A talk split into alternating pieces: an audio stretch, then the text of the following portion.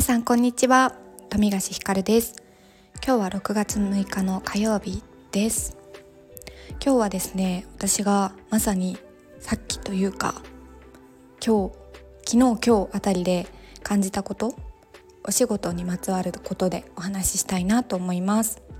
タイトルはクライアントワークにおける How to よりも大事なことというところで、これどういうことかっていうと、皆さんそれぞれお仕事は違えど、クライアントワーク、何かこう相手がいて仕事をする、ほとんどのお仕事ってそうだと思うんですが、というふうになった時に結構これをやってっていう手順みたいなのって決まっていることが多いだろうなというか、それじゃないと仕事って成り立たないと思うんですけども、私自身、3年くらいウェブデザインのお仕事、要はお客さんがいてホームページを作るだったり LP を作るとか、バナーを作るとか、何か制作物を作る上でヒアリングをして、それをもとにこういう方向性かなっていう風に決めて、実際に手を動かして形にしていってっていう、大枠の流れはあるんですが、なんか最近すごく感じているのは、もちろん流れも大事ですし、お客さんとそれをお客さんじゃなかったとしても一緒に仕事をする相手と、こういう流れで行こうね、で当然スケジュールはいついつまでにねっていうのは決めることはとっても大事だなと思うんですけど、なんかそこに縛られすぎて本質を見失うではないけれども、進めることに一生懸命になってしまうことってあるあるだなっていうふうに感じました。で具体的に言うと、ちょっと前の配信でもお話ししたんですけど、今ですね、私偶然のとてもいい出会いがありまして、去年末ぐらいだったんですけど、とある外部でやられている講座、外部でやられてるっておかしいですね、リアルで参加する講座で、10年くらいフリーランス個人でブランディングのお仕事をされている方に出会いまして、その方と一緒に林業という業種のブランディングに携わらせていただいていて、で一緒にその方と資料を作ったりとか、ヒアリングはもうしてくださってた状態だったので、その内容を元にまとめていったりとかで、その先の方向性を考えていたりとかっていうところをいろいろやってたんですけど、その相手の方も誰かと一緒にやるっていうのは初めてのことで、私もブランディングっていうものって、そういう会社規模で携わることって初めてだったし、誰かと一緒にやるっていうことも本当に初めての取り組みで、ただただ同じ講座で学んだっていうことがベースにあったっていうだけだったので、そこから自分の中でもこういうふうにまとめていったらいいんじゃないかなとか、こういうふうに形にしていったらいいんじゃないかなというのを、考えながら、壁打ちをたくさんさせていただきながら、今ちょっとずつ本当に形になってきてるかなというところなんですけれども、今日お話をしたんですよね。でブランディングってやり方決まってないと思うんです。本当にブランディングと言っても、何をブランディングとするかは本当に人それぞれだと思うし、こういう手順でやっていくってやっぱり型がないものだし、型を作っちゃうとそこにお客さんを当てはめることになるので、私はすごく方向性がずれてっちゃうなと思うんですけど、一緒にやりながら、私はここを見ていたけど相手の方はまた別のところを見ていたというかね、全く違ったわけではないんですけど、こういうふうに進めていこうっていうところの共通認識はもちろんありつつも、どこをまずやっていくか、どこにピンを当てて考えるかみたいなところが、私自身がすごいごちゃってなってしまっていて、すごい混ざって結構混乱というか、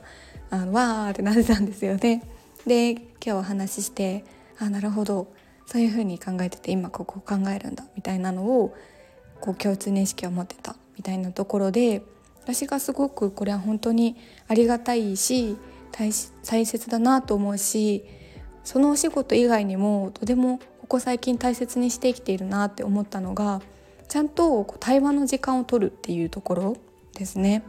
なんかこういうやり方だからっていう風に決めきってそこに乗ろうとすることで、なんかモヤモヤして違和感があって、なんかずれてるかもしれないけど強行突破するみたいなことってよくあるんじゃないかなって思っていて、私もこれまで結構ありました。でも最近はちゃんと立ち止まれることができるようになったなと思うし、一緒にお仕事している方もそこに対して一緒に立ち止まってくれるというか、自分がモヤモヤしてる時って相手も何かあれって感じてるところがあって、そこのすり合わせをちゃんと時間を惜しまずにす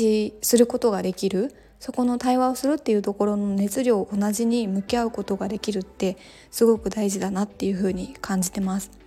他の例でもやっぱりデザイン直前というか、ほぼデザインに入っていたけど、なんかこのまま作ってもうまくいかない気がするって思ったタイミングで一回ちょっとストップをする。でもともとここまでって決まってた納期はあったけど、もう一回対話をし直して、どこから考え直すかっていうところを話し合うとか、もちろん期限とかねは大事だと思うんです。だって作って終わりじゃなくて、その先の計画があるからこそ作っているわけで、とか自分が携わっているところだけではないので、動いている部分が。でもだとしても、私はお仕事のやり方として違和感のあるまま進めるのではなくて、ちゃんとその対話のエネルギーが熱量が同じ人とお仕事できたらすごく幸せだなと思うし、もちろん立ち止まらずにスムーズにいけることが一番いいとは思います、前提として。でもそうもいかないことの方が多いと思うので、そうなった時に時間の効率とか、絶対ここまでにだからっていうところに縛られるじゃなくて、やり方がこうだから戻っちゃいけないとか、前に進むしかないみたいな風になるよりも、もう一回原点に立ち返って、そこに時間を惜しまずに話し合えて、でお互いすっきりした状態で進めるっていう時間の使い方みたいなところですかね。考え方とか、そこは大事にしたいなというふうに思った瞬間でした。はい、これはでも本当に人それぞれかなと思います。何個も案件こなしてるとやっぱりね、効率とかって大事ですし、でも効率の反対は無駄っていうわけでもないんじゃないかなって思っていて、そこは難しい課題ではありますが、皆さんの中での大事にしたい部分とか、耳を傾けてもらえるきっかけになったらなと思います。私はこうやって答えのない問いに対して対話するみたいなのはすごく好きなので、仕事の中だけに限らず、やっぱり人とのつながりの上で大事にしたいなって思いました。というところで、今日は少し真面目、いつも真面目ですが、お話でした。今日はこのあたりで終わりにしたいと思います。いつも聞いてくださってありがとうございます。また明日の配信でお会いしましょう。さよなら。